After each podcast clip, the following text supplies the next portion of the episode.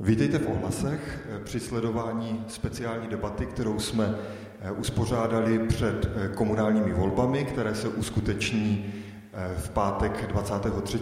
a v sobotu 24.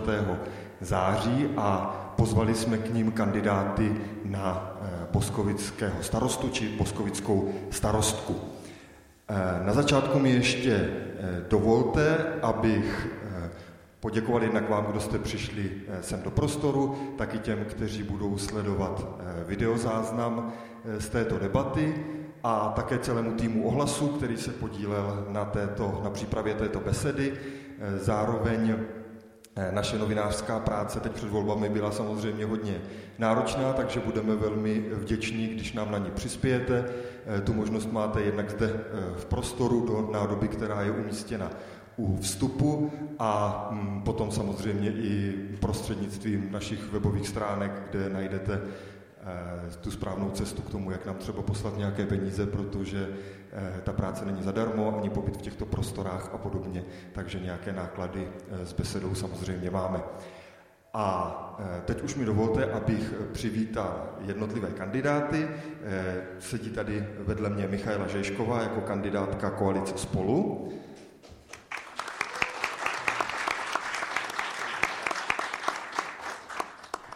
Kandidát ČSSD Petr Malach. Kandidátka změny 22 Jana Sirovátková. Kandidát uskupení naše Boskovice Lukáš Holík. A kandidát Pirátů Radek Šamšula.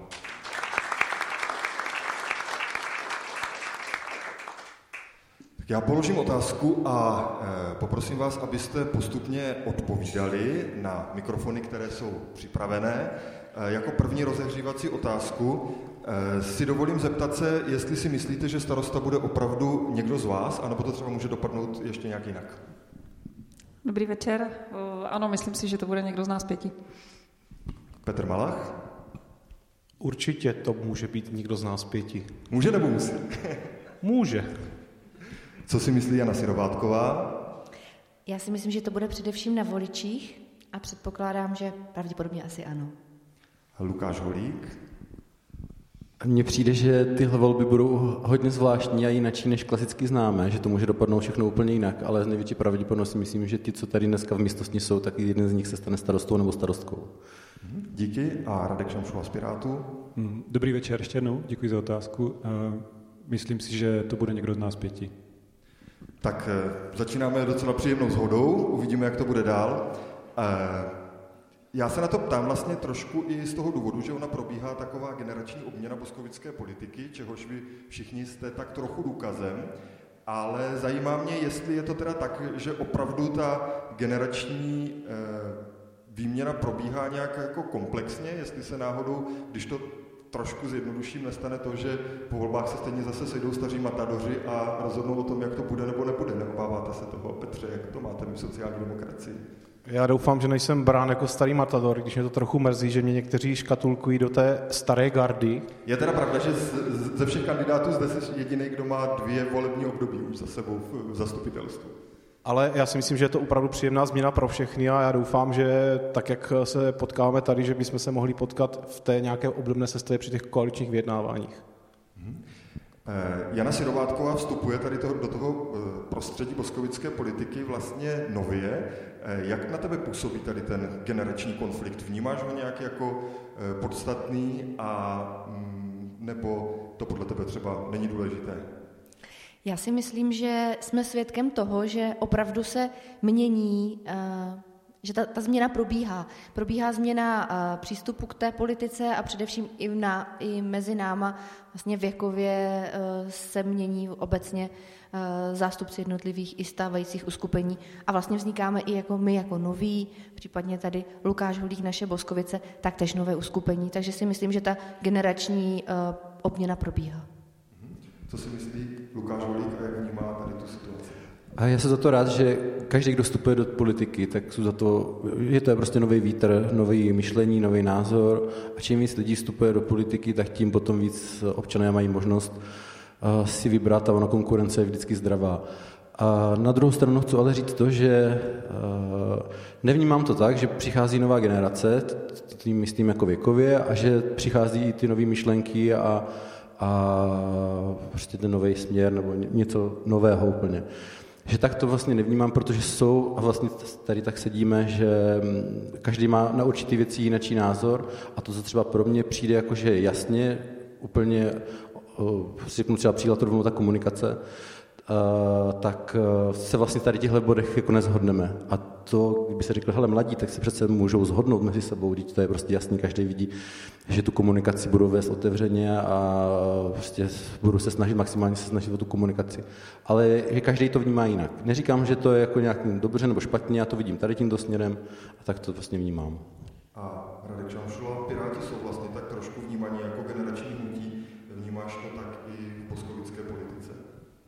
vnímám to tak určitě, když jsme šli do politiky poprvé před čtyřmi lety, tak vlastně to bylo jedním z našich hlavních témat, že přichází nějaká eh, nová strana s novými pohledy, novými myšlenkami. Eh, byli jsme tehdy nejmladší kandidátka, dneska už tohle prvenství nemáme. A ta obměna probíhá. Neřekl bych, že to je, že to je nějaký skokový proces, je to, je to pozvolný, pozvolný proces a je to dobře. Je dobře, když zastupitelstvu jsou, jsou jednak uh, starší kolegové, kteří mají nějakou zkušenost za sebou a přichází postupně ti, ti noví, kteří tu zkušenost dostávají. Ale zároveň si myslím, že tyhle volby jsou trošku o tom, kdo ve výsledku zasedne v tom vedení města. Jestli převáží ta, ta mezi voliči ta touha potom, uh, aby, měl, aby jsme měli ve vedení města nové tváře s, těma, s těmi novými pohledy, zastoupené tou, tou mladší generací, nebo pojedeme ještě další období vlastně v nějakém podobném duchu, jako to tady funguje teďka posledních pár let, posledních pár období. Jak to probíhá v koalici spolu? Tam se dá možná říct, že, se tam, eh, že tam je přece jenom nejvíc těch eh, zkušených, ostřílených politiků, kteří jsou v té boskovické politice dlouho, dlouho ji ovlivňují, ať už z těch nejvyšších pozic, nebo třeba z pozice radních. Tak eh, jak to vnímá ta nastupující generace? Je ve spolu nějaký generační konflikt? Určitě na generační konflikt. Naše kandidátka je postavena na těch prvních, eh, řekněme, 10 až 15 místech určitě tak, že mm, vlastně eh, prolínáme tu stávající zkušenou generaci, naší střední až po úplně mladou, takže my tu generační obměnu nevnímáme nějak radikálně, ale prostě přirozeně plynoucí a tak to jsme, tak to jsme sestavili, abychom navazovali na zkušené a současně přinesli trochu nového pohledu i mladého, svěžího. Chtěl jsem se ještě zeptat na to, jakou roli podle vás hraje eh, stranická příslušnost v komunální politice. Občas se o tom mluví, eh, někdo je toho názoru, že, eh, že to prostě nehraje roli, že chodníky nejsou pravicové ani levicové, že v komunální politice jde všem o to samé, můžou se nějak domluvit.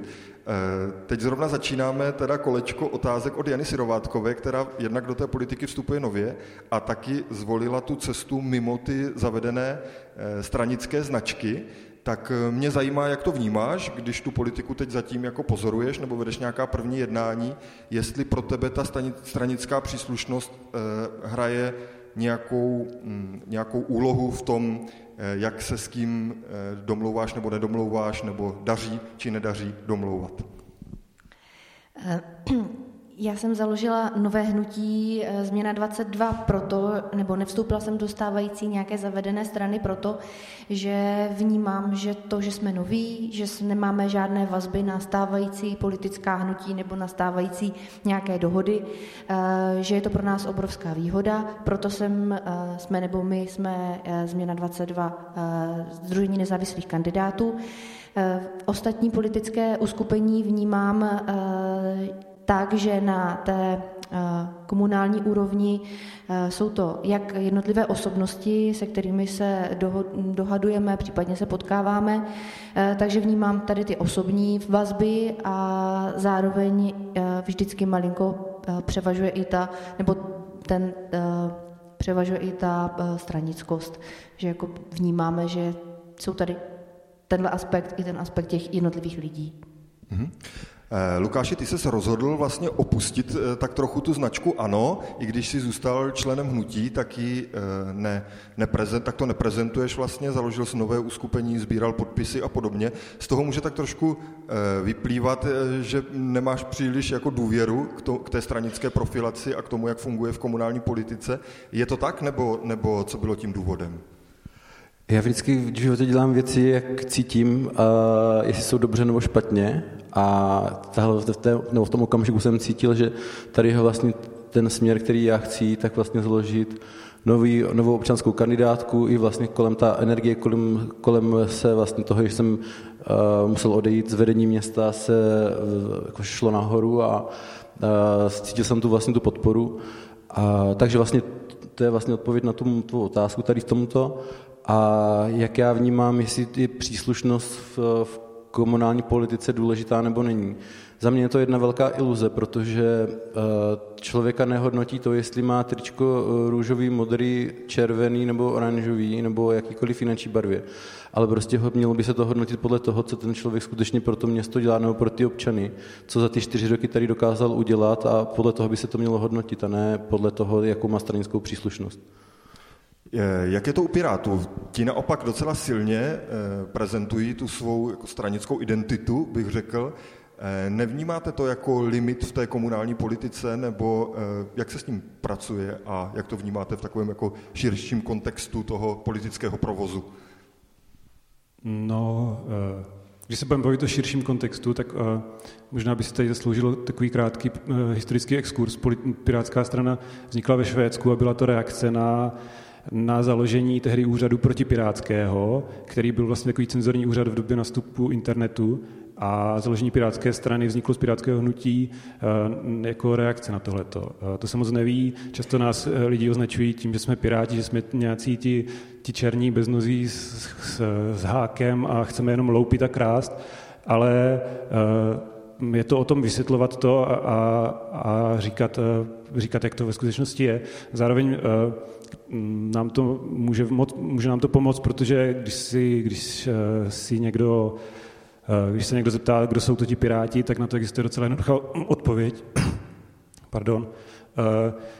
Eh, Mm, my jsme, pirát, my jsme strana, která, která má v, úplně v tom původním klejmu, než se to rozšířilo o další témata, tak uh, nám jde o, o svobodnou, propojenou, digitálně propojenou a informovanou společnost a to v sobě nese uh, jako mnohé. Jo. A když to a teďka vztáhnu na ten komunál, uh, myslím, že to, že to trošku odráží to, to celostátní chápání, že, že vlastně v, i v Boskovicích lidí uh, se potkáváme s lidmi se stejnými názory, že nás nevolí, protože piráti, protože fuj, ale vlastně třeba o nás nic neví. Uh, jasně, máme takový um, jako drobný cech, ale Eh, na druhou stranu, když eh, řekneme, že jsme Piráti, tak zase naprostá většina lidí, jako ti, co se o to zajímají, tak ví, ví co si pod tím představit. A když eh, Myslím, že je, že je dobré, že tady i na komunále že se udržuje ta stranická příslušnost, protože jednak tím říkáte, jak, jak obecně smýšlíte o politice a o světě.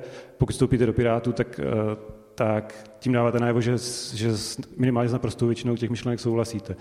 Eh, na druhou stranu, když děláte nezávislou kandidátku, tak, tak je tam zase obtížnější vysvětlovat a eh, nějak dostat mezi lidi ty, ty vaše ideje. Díky moc. A teď se zeptám na koalici spolu. Eh, to je vlastně taková trochu specifická situace, protože vy máte jednak své vlastní stranické dresy a značky, ale kromě toho jste se teda rozhodli zvolit tu úplně novou značku koaliční po tom celostátním vzoru. Jak je to obtížné tady tu značku jako prosazovat v té komunální politice, nebo je to obtížné, jako přináší to sebou nějaká specifika, a nebo to funguje prostě dobře a lidi si vás eh, s tím jednoznačně identifikují a máte pocit, že to, že to funguje? Mám pocit, že to funguje.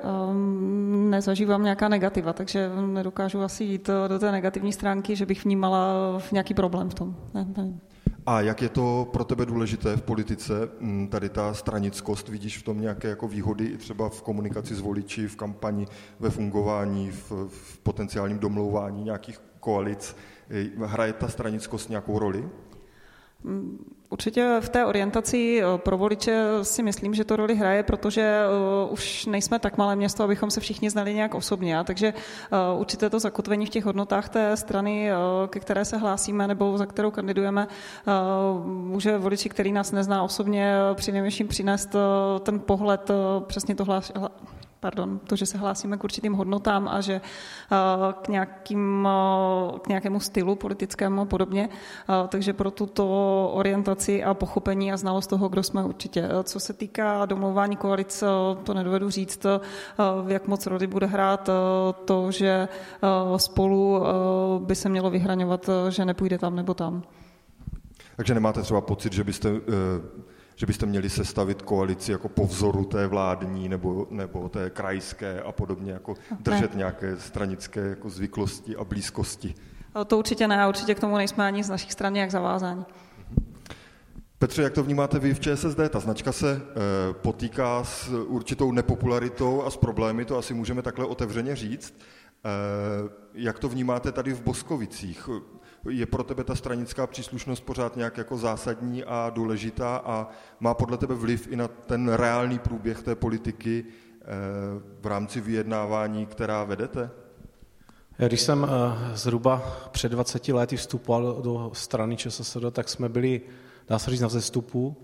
Samozřejmě v průběhu let ta politika se mění, lidé se mění a ta strana upadla nebo zapadla, ale nikdy jsem nepřemýšlel nad tím, že bych z té strany odešel, protože kapitán z lodi utíká poslední a já ten kapitán nechci být.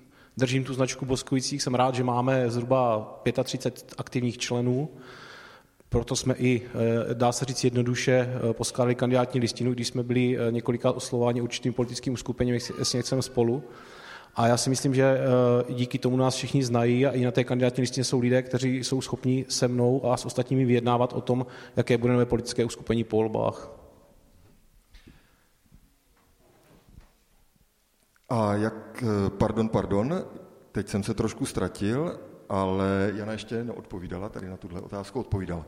Takže eh, ještě jedna věc, na kterou jsem se chtěl zeptat, a to je, jakou roli vlastně hrají v politice osobní vztahy. Mluvili jsme o té stranickosti, ale pořád se tak trochu blížíme, kroužíme kolem eh, voleb, kolem toho, jak se budou domlouvat koalice, jak fungují ty koalice, kdo k sobě má a nemá blízko, tak mě zajímá, eh, jakou roli podle vás hrají teda osobní vztahy a jestli se to někam posunulo a změnilo. Protože tady se v Boskovicích dlouho mluvilo o tom, že eh, právě problém té nepro, dříve neprobíhající generační obměny eh, si sebou nese to, že eh, část těch vztahů už byla hodně jako narušená, fungovaly tady nějaké dlouhodobé křivdy, animozity, dokonce to docházelo tak daleko, že na sebe politici podávali trestní oznámení, hlavně v tom předminulém zastupitelstvu a minulém se to hodně řešilo.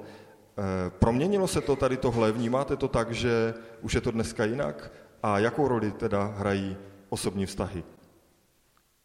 Eh, Lukáš má zkušenost jak z opozice, tak z koalice, tak eh, by nám k tomu možná mohl něco říct. Pardon.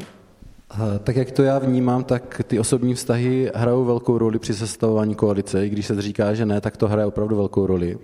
Ono to je vlastně trochu i logický, protože vedle sebe potom máte někoho čtyři roky, kterýmu musíte důvěřovat a věřit mu od základu až do konce a musí to vlastně fungovat. No a pokud vlastně by něco takového, nebo by vám byl musel dodán, nebo byste museli začít spolupracovat s někým, s kterým to, dejme tomu, nějak jako ne, ne, neladí a nefunguje, tak těžká ta práce je potom a člověka to určitě ani potom moc jako nebaví, jo, tady v tomto.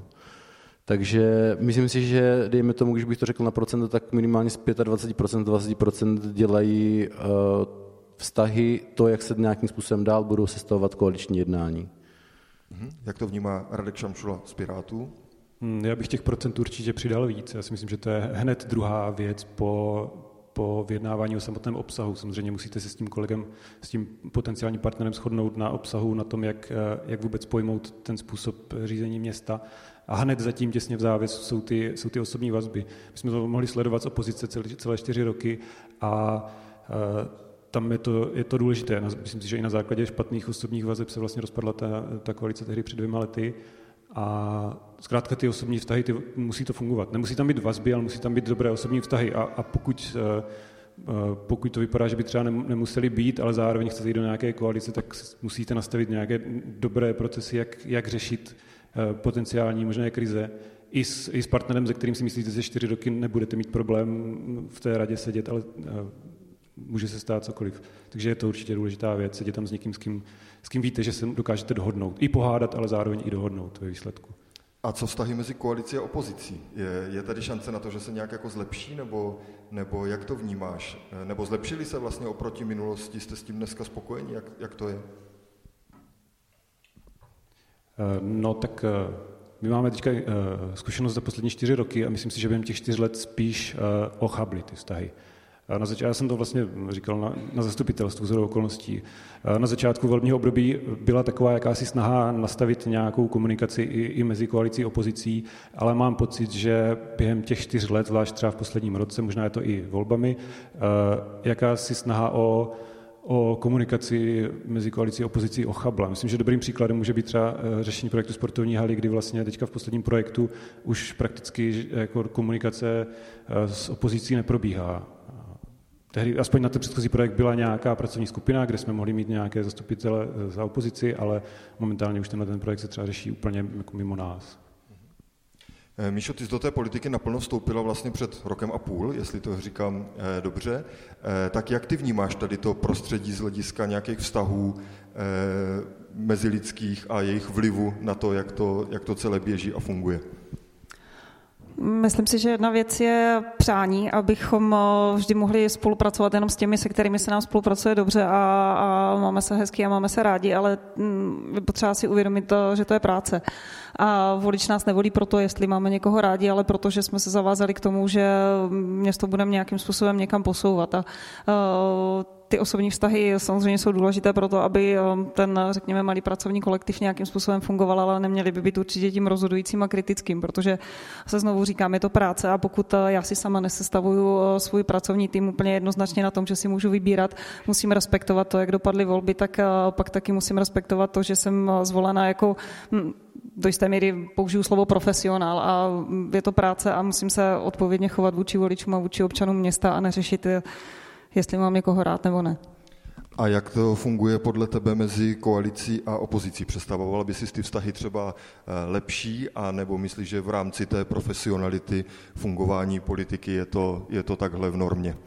Bych si určitě představovala ty vztahy o dost konstruktivnější s vynecháním právě tady těch osobních animozit. Eh, Petře, ty, eh, už jsme o tom mluvili, že ty jsi ve, ve mm, zastupitelstvu už druhé volební období, takže máš tu možnost srovnání a vlastně si byl aktivní v politice už předtím, říkal si, že členem sociální demokracie si už 20 let. Eh, jak tady ten vývoj vnímáš? Je to už dneska tak, že vy jako mladší generace politiku už jste taky zatíženi, no myslím, že jste na sebe ještě nepodávali žádná trestní oznámení, ale, ale jinak myslím, že už jste zatíženi taky nějakými jako křivdami a animozitami a osobními vztahy, a nebo to tak není a je ten prostor pro tebe jako čistší, než to bývalo dřív v tomto ohledu? Tak já, kdybych mluvil za sebe, tak já řeknu, já mám lidi rád. Teď je o to, jestli mají rádi oni mě, ale to je v politice takový obou strany. Eh, podívejte, eh, úplně na rovinu, já si myslím, že úkol nového starosty města bude to, aby se co nejkratší době našla ta konstruktivní jednání mezi opozicí a koalicí a aby se tady čtyři roky netvořilo něco, co vlastně nevíde.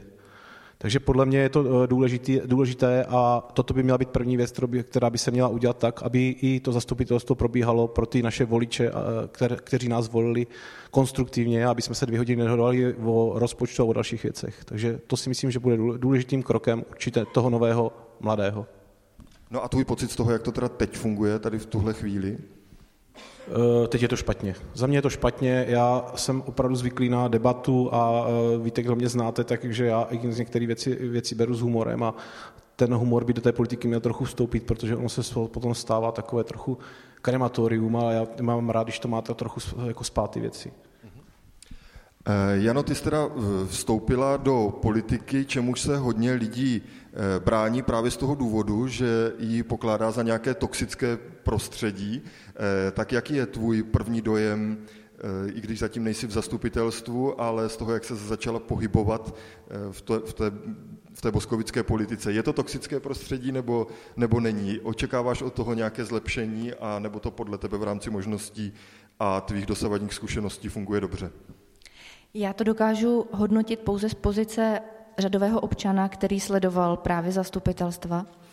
A mě osobně, já mám osobně pocit, že vlastně ta opozice a koalice je velmi vyhraněná proti sobě a že těžko hledá i v jedno, jednoduchých tématech nebo v jednoduchých věcech se tu hledají zhody nebo si vychází vstříc. Už jenom jako by lidsky. Takže uh, vlastně to jednání a ta Eh, ta atmosféra zastupitelská eh, mi nepřijde úplně v pořádku.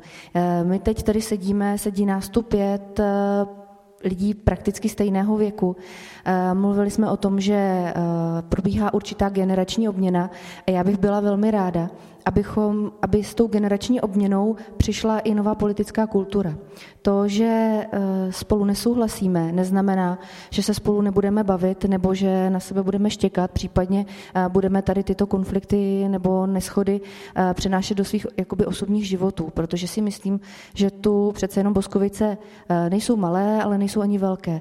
A bydlíme tady, koukáme na sebe, potkáváme se na ulici poměrně běžně a myslím si, že je velmi důležité, aby koalice a opozice spolu dokázala komunikovat a to, že máme jiný pohled na tu danou věc, neznamená, že se o ní nedokážeme eh, v klidu a slušně bavit.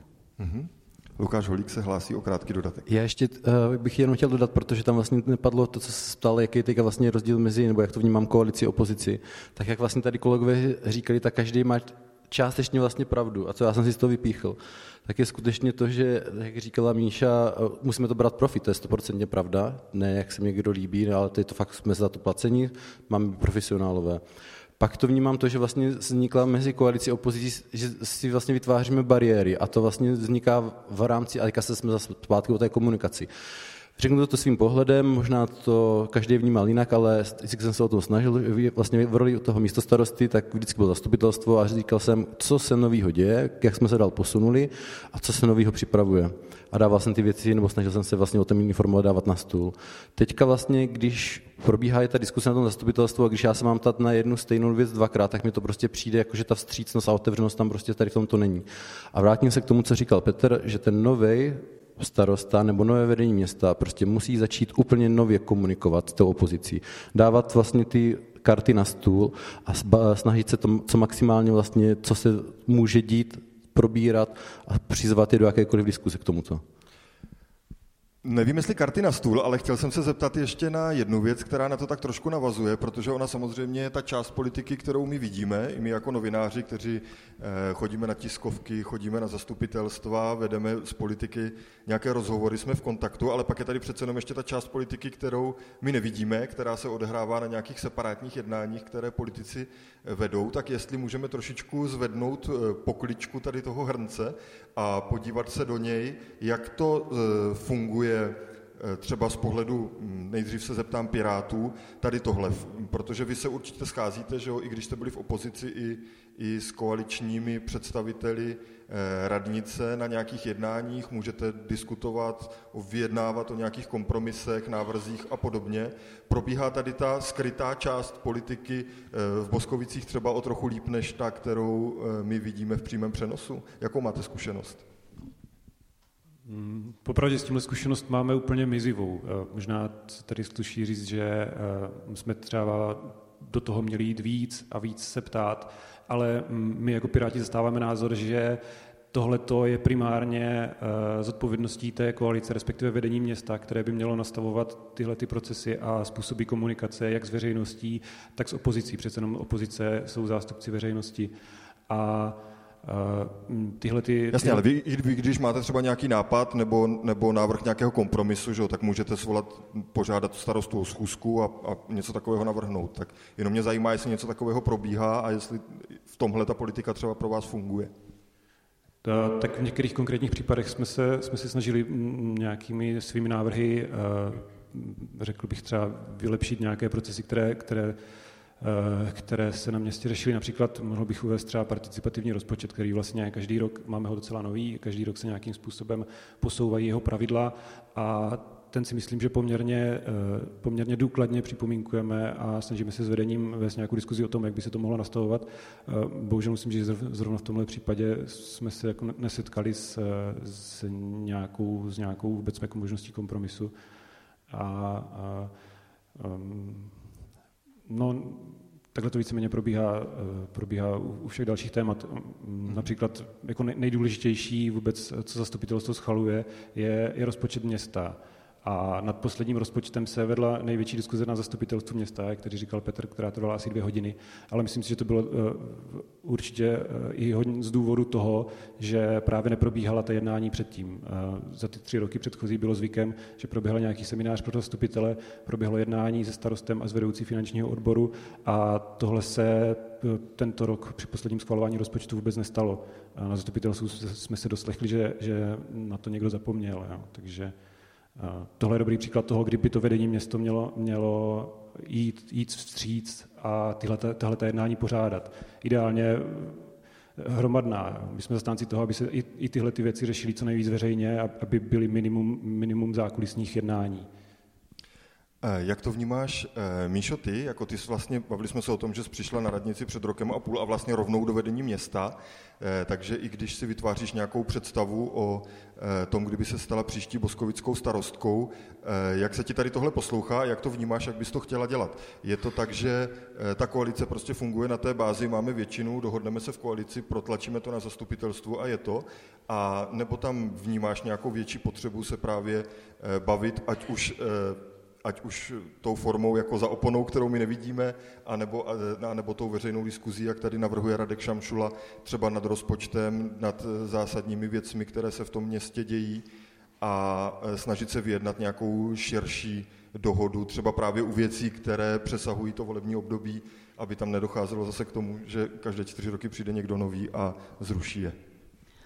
Já můžu reagovat eh, nikoli za celé volební období, ale jenom za ten rok a půl, co na radnici jsem a mm, konkrétně třeba co se týká participativního rozpočtu, tak eh, se omlouvám, ale komu byly adresovány ty připomínky, neboť eh, ke mně nedorazily.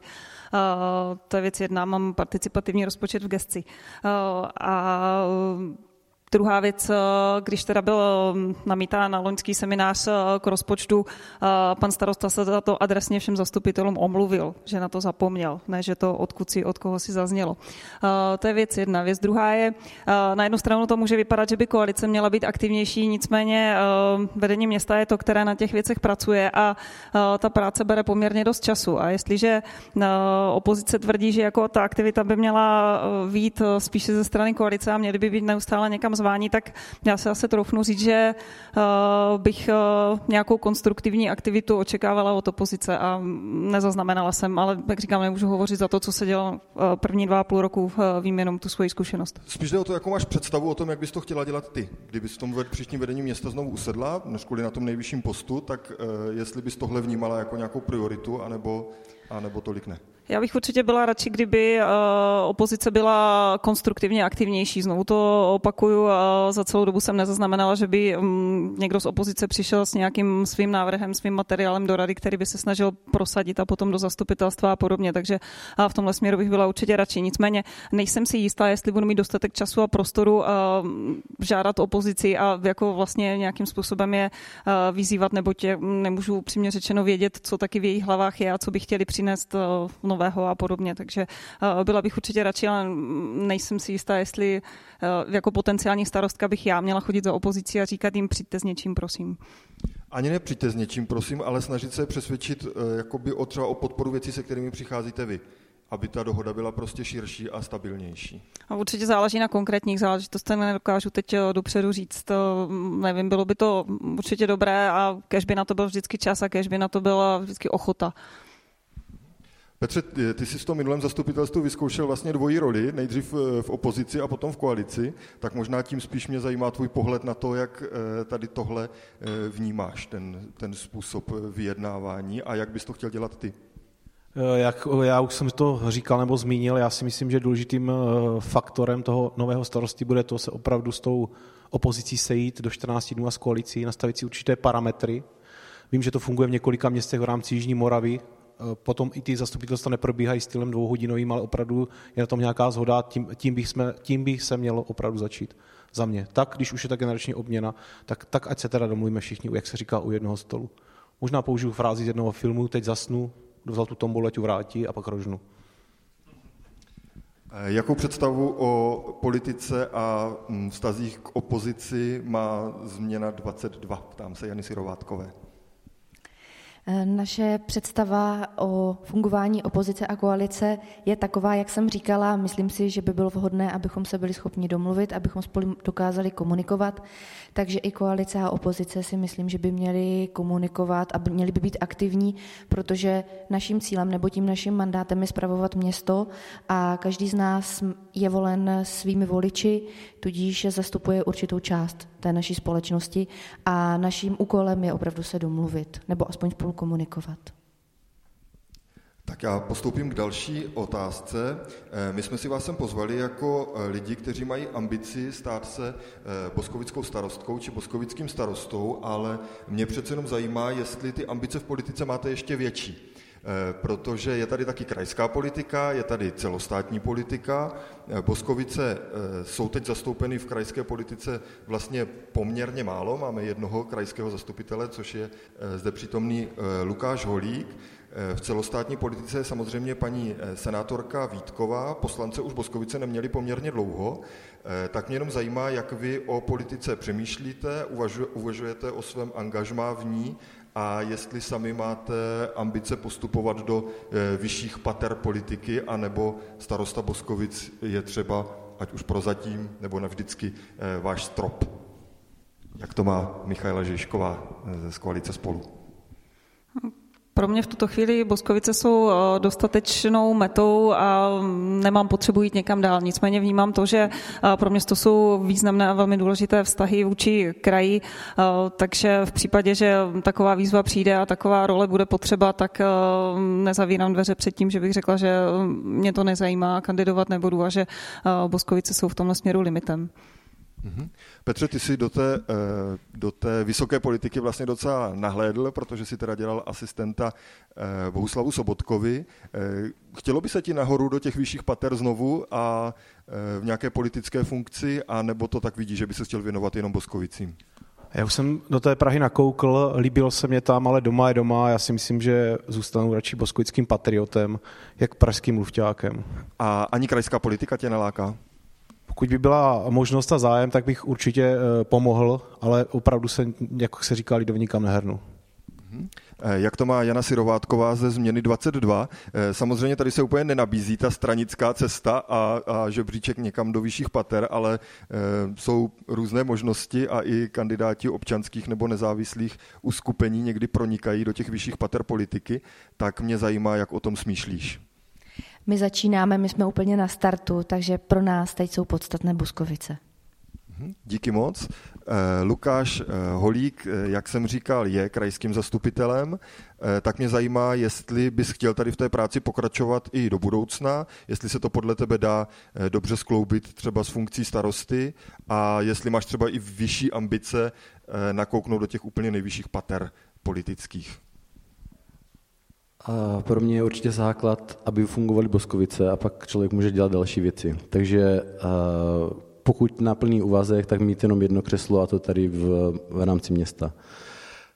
Toť to. Jenom se zeptám, jestli bych potom na konci, když tak vyšel čas, bych mohl odpovědět na tu otázku, protože se ke mně nedostala řada na tu minulou, protože začal Radek a skončilo to u Jany. Aha, pardon, tak to možná můžeme vyřešit hned, to se omlouvám. Uh, Akorát, že už mi teďka přetrhla trošku nit z té hlavy. Bylo to vlastně komunikace mezi opozicí. Jak... Bylo to vyjednávání těch dohod, jestli se daří prostě jednat. Jo, a tam se to potom vlastně dostalo do té diskuze už kolem toho, jak to vlastně se vnímá mezi opozicí a koalicí a tak by to mělo být do budoucna, jestli Jest, chápu. A jestli vlastně funguje ta část té politiky, kterou my úplně nevidíme, jo, eh, na jo, nějakých jo. Eh, separátních jo. jednáních a podobně, jestli se daří tady ta komunikace. Hmm. Jo, snad odpovím konkrétně, budu se o to snažit. Je vlastně před náma v dalším volebním období velký, velké výzvy, co tam jsou. Chceme všichni stavět startovací byty, chceme všichni, aby fungoval generál červené zahrady, aby se do toho nějakým způsobem dotvořil a hlavně nějakým způsobem se snažit posunout uh, sportovní halu. Myslím si, že uh, se ukázalo, že ty transparentní otevřené pracovní skupiny, které byly na, eh, potom, které vlastně ukázalo, že je nereálný projekt na danou sportovní halu, by měly vlastně být fungovány na všechny tyhle velké projekty. Protože se ukazuje, že za těch 20 let, když to povětšinou se řídí jenom politiky, tak bohužel prostě je to pořád o desíti k pěti a omlouvám se teda všem, ale tohle já prostě mám a to byl i ten důvod, proč já jsem šel do té politiky, tady v tomto. Uh, Jinými slovy, vidíš teda ty pracovní skupiny jako ten nástroj, který by vlastně umožnil vidím je jedno... to, aby, aby docházelo k nějaké širší zhodě? První věc je prostě otevřená jako komunikace, napříč o, opozicí komunikací. To je prostě první věc. Jak jsem já skončil tím oddávat karty na stůl, tak prostě otevřeně se o tom bavit, co se prostě bude dít. Tak, jak taky to funguje v jiných městech. A pak, co, co vlastně vidím za to gro, tak určitě buď to mít toho městského architekta, který by vlastně zaštítil nějakou tu odbernou veřejnost, nebo po případě nějaké skupiny pracovní.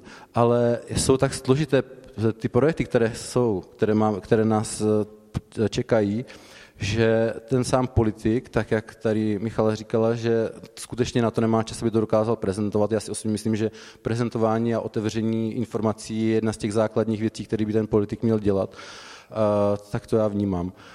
A pak, tak se říkalo, nebo bylo řečený, že eh, přijít otevřeně opozice s konstruktivními názorama, tak eh, po mém odchodu, tak vlastně jsem říkal, jakým způsobem vést jakým směrem jít s skateparkem.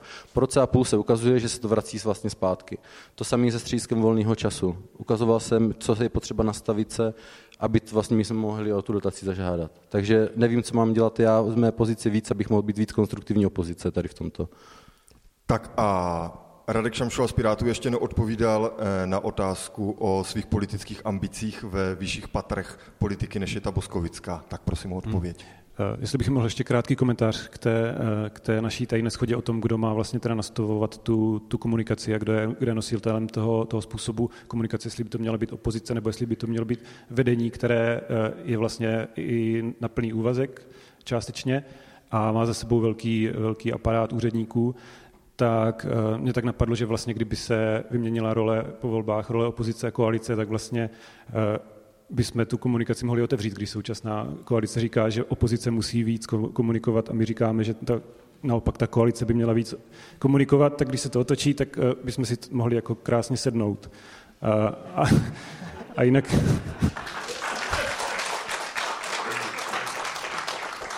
A teď ty ambice. A teď ty ambice, uh, nemám ambice. Mně se líbí v Boskovicích a chtěl bych se věnovat naplno komunálu. Díky moc. Když mluvíme o té boskovické komunální politice, tak e, nás teď čekají volby, ve kterých kandiduje deset politických uskupení a dvě z toho jsou vlastně koalice. To znamená, že do těch voleb jde vlastně 13 politických subjektů. Na, musím teda říct, že jsem si nedělal nějakou úplně přesnou analýzu, ale z toho, co tak sleduju dění v některých podobně velkých městech, tak je to opravdu jako extrémní, extrémní stav který tady v Boskovicích máme, eh, že teda je takhle pestrá a dalo by se možná říct i roztřištěná ta politická scéna. Zajímalo by mě, jak tohle vnímáte, jestli máte třeba obavu z toho, že může po volbách dojít k nějaké, pardon, že to tak nazvu, bramboračce a bude velmi obtížné sestavit tu příští koalici, protože těch uskupení bude prostě v zastupitelstvu tolik, že se budou muset domlouvat nějaké veliké koalice. A mm, Zajímalo by mě, kde vidíte příčiny tady toho eh, stavu, proč to tak vlastně je. A ještě k tomu teda přidám jednu věc, protože existuje takový eh, názor, který říká, že je to z části dopad toho, že Boskovice mají extrémně velké zastupitelstvo. Vlastně na tu velikost obce máme 27 eh, zastupitelů, což je prakticky nebývalé. Byli, bývali jsme v republice Eh, dvě taková města, Boskovice a Kijov, a Kijov si teď proto příští volební období snížil ten počet zastupitelů, takže už zůstáváme jenom my. Čili bych se chtěl zeptat, jestli byste, jestli můžete stručně odpovědět, jestli byste byli pro snížení počtu zastupitelů v Boskovicích a potom na to navázat eh, teda nějak, mm, nějakou odpovědí na to, kde vidíte ty příčiny toho, že je ta politická scéna v Boskovicích tak roztřištěná a jestli to vidíte jako riziko. Začíná tentokrát Petr Malach. To byla dlouhá otázka. Já si myslím, že eh, tyto volby budou určitě specifické v tom, že sami vidíme nebo vidíte, kolik eh, různorodých plagátů, bannerů se po Boskovicích objevilo, to si myslím, že před čtyřmi roky, ne, před čtyřmi roky nebylo. I to, že vlastně chodí spousta těch volebních materiálů, takže to, i to může být eh, zajímavé. A je pravda, že ani já, ani um, ostatní nejsou, nejsou schopni říct, kdo by jako mohl být tentokrát v těch volbách tím favoritem. Co se týče snížení počtu zastupitelů, my dlouhodobě navrhujeme, nebo navrhuje to náš zastupitel, pan doktor Ošlejšek, aby, jsme, aby toto sníže, k tomuto snížení došlo a i pro příští volební období chceme, nebo chce, chce Karel, aby se to navrhlo. Mhm. Jak to vnímá Jana Sirovátková? Tady by se dalo říct, že ty jsi vlastně ještě trošku k tomu roztřištění té boskovické politické scény přispěla. Eh, vzniklo nové uskupení a eh, tak mě zajímá, jak vnímáš celou tady tu situaci a ty důvody a pak teda taky konkrétně říct, jestli bys byla pro snížení počtu zastupitelů. Tak změna 22 je důkazem toho, že vnímáme, že Boskovice eh, nejsou vedeny tak, jak si představujeme. Je to určitá reakce i na stav, jaký, v jakém se nacházíme.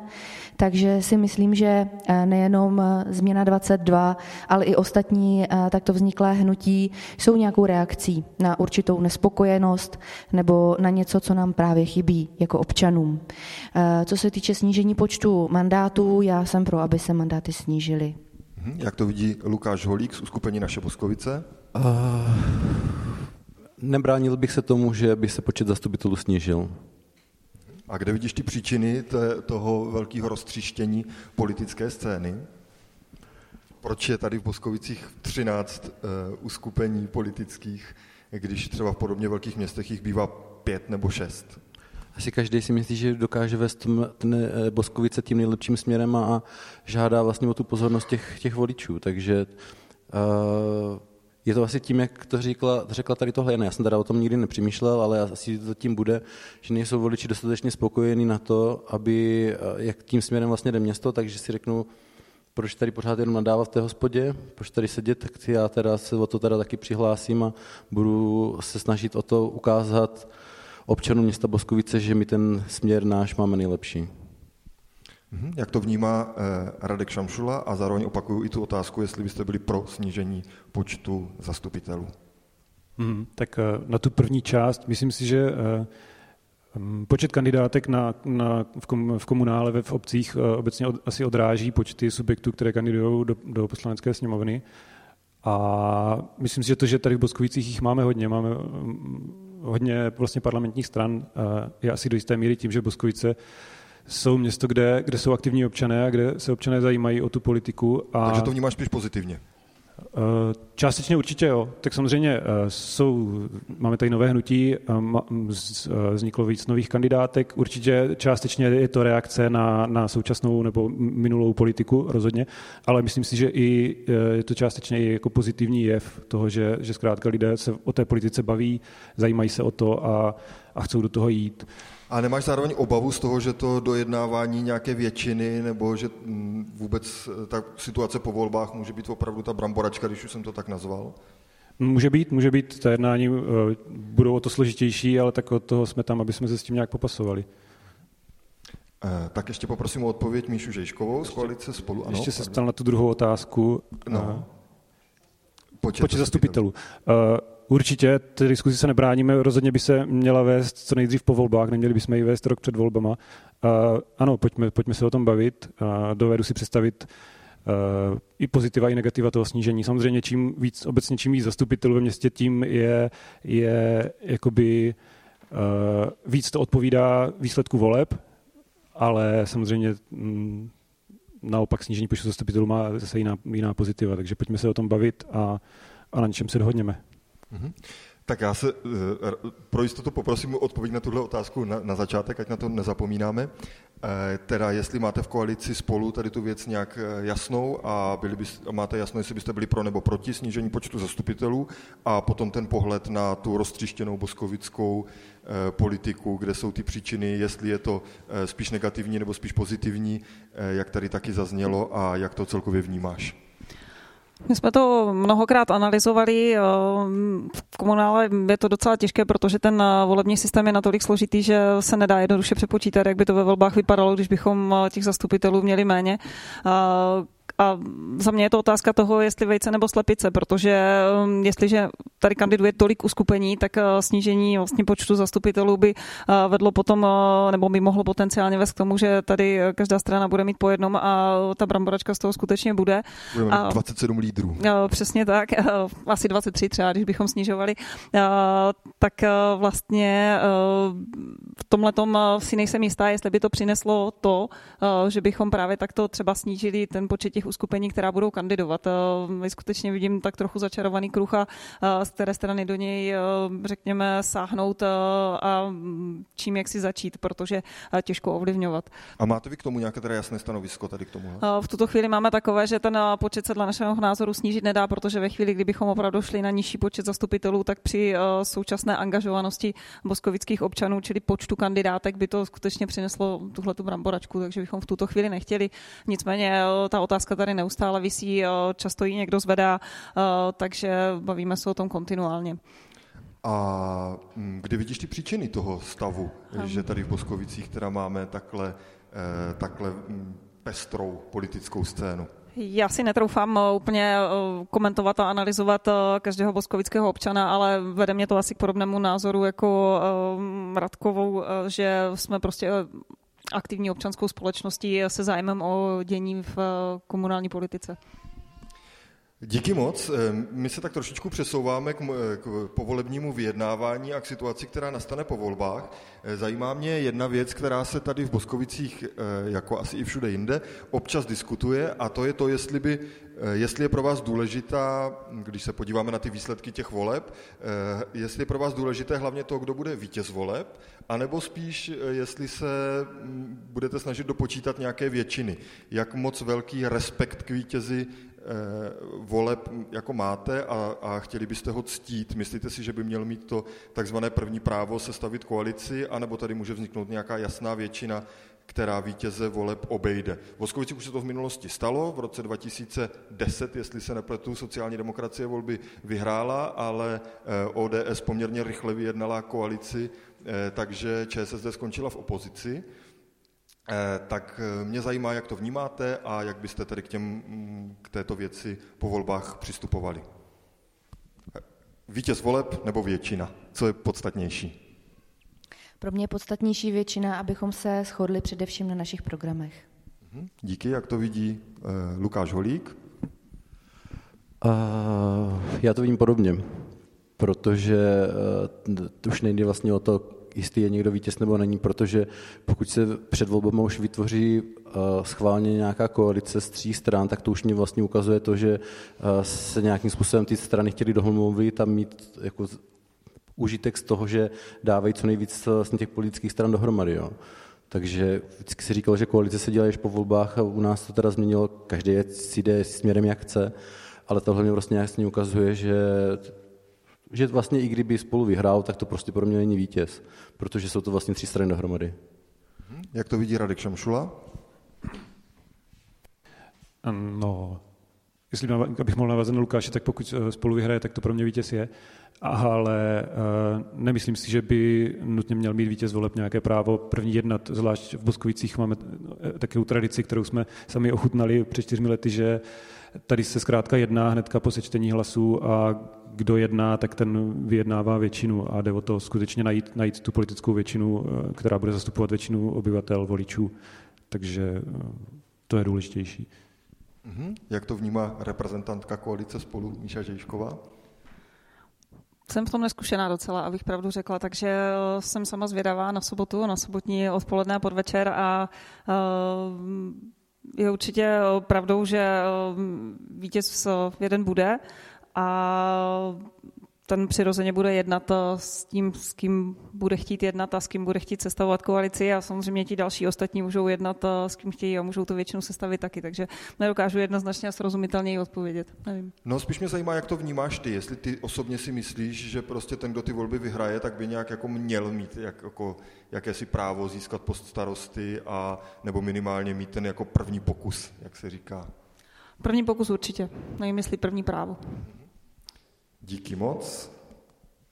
Petře? No ať vyhrajete nejlepší samozřejmě. Já si myslím, že uh, bude důležité ten, kdo bude ten spojovatel, ten, kdo dokáže tu koalici vytvořit a spojit. To bude důležité. A za mě si myslím, a několikrát jsem to uh, za sebe říkal, že pro mě nebo pro nás bude důležité to, aby jsme i v rámci koaliční smlouvy už měli priority, které chce za ty čtyři roky chceme zvládnout. Protože to, že někdo uh, postaví koalici, a potom se tady horko těžko dohodujeme o prioritních investičních akcích, které nejsou v rámci programu nebo koaliční smlouvy zakotvené, tak je prostě za mě špatně. Takže si myslím, že toto by měla být taková, nebo bereme to jako takovou svoji vizitku, že chceme vyjednávat v rámci koaliční i o tom, co se v příštích čtyřech letech vybuduje nebo postaví, tak aby už to bylo jasně dáno. Aby to nevzniklo prostě, jak se říká, horkou tuškou a potom se dva měsíce nepřipravovala, uh, nepřipravoval program a další věci. A dovedeš si představit, že byste byli třeba součástí koalice, která obchází takzvaně vítěze voleb, nebo je to pro tebe něco takového jako eklhaft, eh, co bys v politice nerad viděl? Uh, víte, já když jsem, uh, já jsem, my jsme třeba před čtyřmi roky taky mysleli, že budeme v koalici a nebyli jsme, takže uh, i v tom roce 2010, já si to pamatuju, ty volby, když jsme to vyhráli, když se jeden náš člen nešťastně vyjádřil zhruba měsíc před volbami do novin, že nepůjde s tím a s tím, to je, pro mě, to je za mě špatně, už někoho škalkovat před, před volbami a proto si myslím, že je potřeba prostě, jak jsem říkal, najít někoho, kdo, to, kdo bude ten spojovatel těch, toho koaličního vyjednávání. Eh, díky moc. Dostáváme se tak trochu k závěru naší debaty. Já musím říct, že když jsme tady tu debatu chystali, eh, tak jsme se rozhodli, že nepůjdeme tou cestou, abychom tady opakovali ty témata, která už jsme probrali v těch předvolebních rozhovorech, která jste možná viděli a, a znovu eh, tady řešili sportovní halu, knihovnu, kruhový objezd a podobně.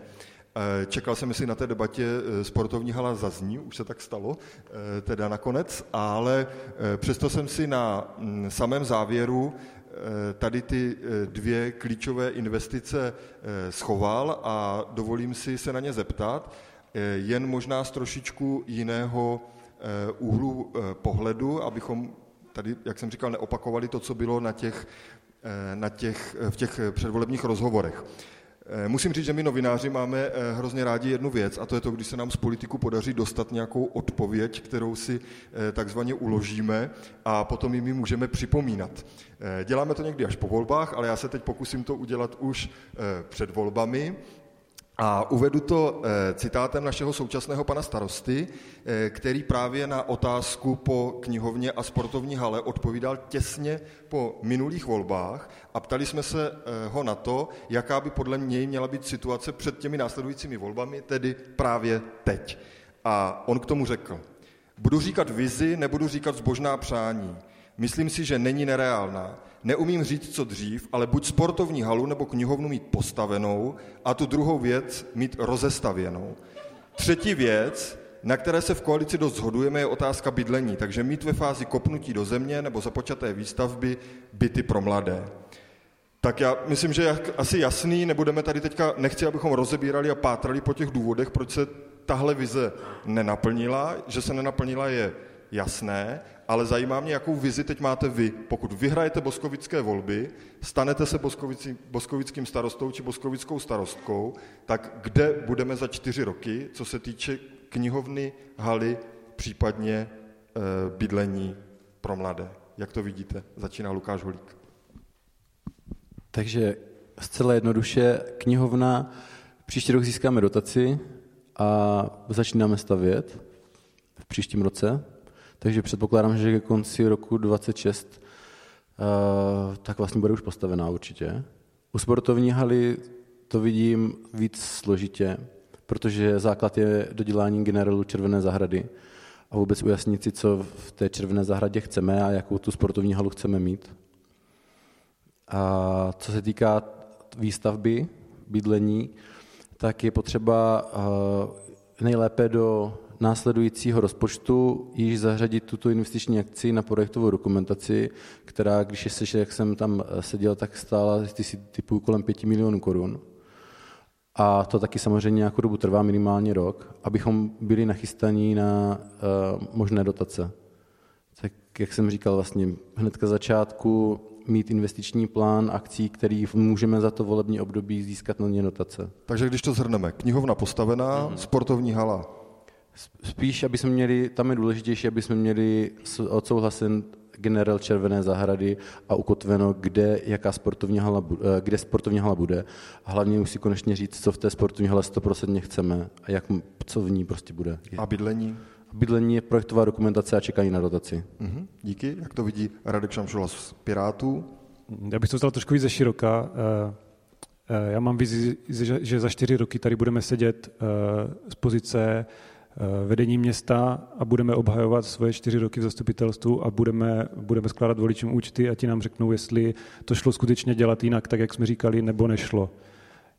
A, když se a vrátím, teď co bude na tom účtu napsáno v kolonce knihovna, na tom sportovní účtu, hala a bydlení pro mladé? Uh, tak já bych se asi vrátil ke slovům klasika, že jedna stavba bude postavená, uh, jedna bude připravená a byty pro mladé budou aspoň částečně stát. Díky moc. Eh, jakou vizi má Michaela Žešková z koalice Spolu? Z pohledu sportovní haly eh, domnívám se, že by mohla být postavená. Knihovna bude záviset na dotaci, v jaké podobě bude dokončená, nebo v jaké podobě se nám ji podaří transformovat, jestli v rámci toho velkého projektu nebo nějakou eh, osekanější formou a z pohledu bydlení pro mladé. Hm, určitě zpracovaný projekt. Zpracovaný projekt. A Petr Malach z ČSSD? Petr Malach není vizionář. Petr Malach byl vizionář, když byl malý a chtěl být hasičem na Benešově, takže to, to tak jako asi jo, ale podívejte se za mě. Já možná teďka trochu zvednu tu pokličku a řeknu jednu důležitou věc. My opravdu se řítíme do malé katastrofy v rámci energií a plynu. My opravdu nevíme příští rok, co bude, a nevíme to nejenom my, ale neví to i krajské nemocnice, krajské školy. A my v prvé řadě se budeme muset, muset postarat o nemocnici, městskou zprávu sociálních služeb a další věci a potom můžeme přemýšlet nad, přemýšlet nad investicemi. Rozhodně, tak jak říkal Lukáš, pokud dostaneme kni- dotaci na knihovnu, za mě určitě stavět, protože je tam 90% krytí. Současný rozpočet, který jsme naprojektovali, je nějakých 165 milionů, 134 milionů jsou uznatelné náklady, takže 34 milionů prostě budeme potřebovat. Až budeme vidět, jak se dokážeme poprat s energiemi a s plynem, můžeme plánovat dál, ale v současné chvíli si opravdu nemyslím, že je, že je na stole to, co bude. Připravujeme rozpočet, není to žádný tajemství, připravujeme dva druhy rozpočtu, připravujeme investiční a připravujeme energetický, protože opravdu to, co jsme spočítali v hrubých číslech, tak eh, bude opravdu pro město velkou zátěží. Není to prostě, není to, neříkám to, že bych někoho chtěl strašit, ale je to tak. Samozřejmě bavme se o tom, že eh, přišel, přišla firma na zeleň, 15% inflace, příští rok do rozpočtu plus 650 tisíc. A to, jsme nepočít, to ještě nepřišel Suez a další velké, velké eh, korporace, které, které tu inflaci prostě budou po nás chtít, protože existuje inflační doložka, která je prostě ve smlouvě. Takže když to zase teda přece jenom vrátím zpátky a zkusím tě dotlačit k nějaké konkrétní odpovědi, tak u knihovny to myslím padlo. Určitě. Pokud klapne dotace, bude postavená. A jak to vidíš teda u sportovní haly a u bydlení pro mladé? Říkám, ze sportovní halu si nechám otevřené zadní vrátka, protože opravdu budeme čekat na to, jak dopadne knihovna. A jak uh, určitě jsem proto, aby se posunul ten projekt té, té developerské, nebo to není developerská, ten projekt to, té výstavby za nemocnicí. No a s jakými ambicemi vstupuje do politiky eh, Jana Sirovátková a Změna 22? Za čtyři roky, pokud převezmete eh, vedení Boskovic, eh, si myslí, že bychom u těchto tří projektů mohli být kde? Já bych navázala, nebo tady Petr mě vzal moje slova z úst. Já si myslím, že první věc, kterou budeme řešit, je energetická krize, respektive to, co přijde. Může se stát, že tu budeme sedět ve dvou bundách, může se stát, že to bude teplo jako dnes. Takže i od toho se odvíne, eh, jak tady, jak budeme za čtyři roky, jak to bude vypadat. Co bych chtěla já, je samozřejmě primárně vyřešit energie a od toho se nám odvine i eh, počet peněz nebo výše peněz na investice, které budeme mít.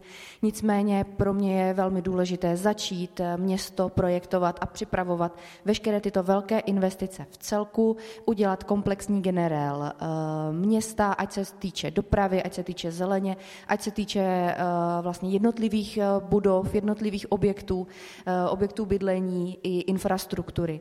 Eh, na to si myslím, že určitě peníze budou, protože tyto přípravy nejsou tolik finančně náročné, ale vyžadují čas a především vyžadují energii. Takže tohle si myslím, že všechno by mělo být nachystáno, měli bychom mít připraveny projekty a pokud vše dobře půjde a budou, zbydou nám peníze na investice a budou dotace, což jsou věci, které neumíme ovlivnit, tak bych byla ráda aby všechno stálo.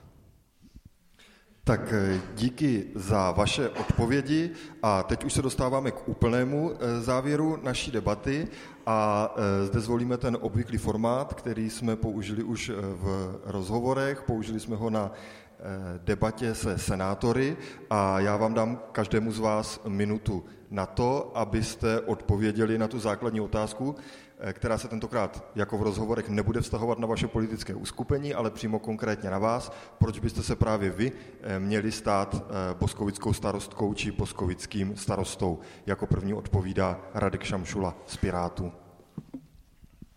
Hmm, tak děkuji za dotaz.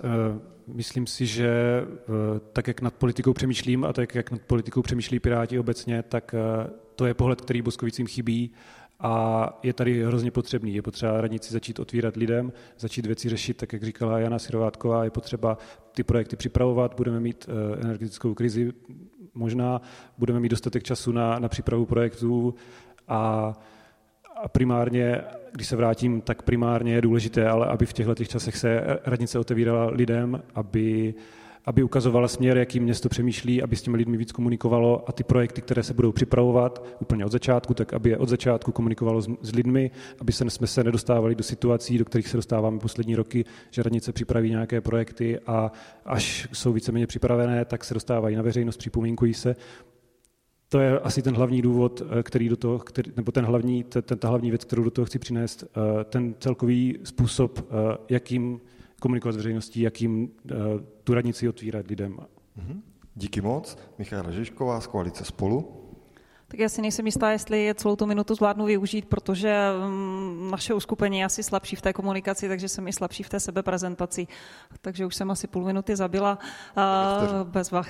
Chci Eh, já k té vlastní sebeprezentaci využít to, eh, že jako současná místo starostka mám zkušenost s vedením města, eh, nahlížím minimálně starostovi významně pod ruky, takže vím, co se v té kanceláři děje, jak se vede město, jakým způsobem pracuje rada, jakým způsobem pracují i úředníci na úřadě a jak vlastně město vést dál a posouvat projekty, které jsme rozpracovali v minulých obdobích a pokračovat v nich a dotahovat je dál a dál. A z pohledu teda zmiňovaných energetických krizí a podobně, i na to se kontinuálně připravujeme, jak z pohledu rozpočtu, tak technickém a dovedu uh, si představit, že tomu tak trochu už můžu rozumět. Mhm, díky moc. Petr, Petr Malach eh, z ČSSD. Takže jak já eh, často uvádím na plagátech, chci být starostou, kterého lidé znají a to si myslím, že by mělo být to hlavní heslo, které bych chtěl mít a prosadit, protože je důležité to, aby lidé znali svého starostu a aby věděli, jak vypadá a mohli s ním mluvit. Takže pro mě je důležité být mezi těmi lidmi, mezi těmi občany, řešit veškeré problémy. Samozřejmě frází otevřenost, komunikačnost, to si myslím, že by měla být eh, prioritou každého starosty. A měli bychom se hlavně snažit to město posunout dopředu, pozvednout a jít s ním moderně a pružně dál.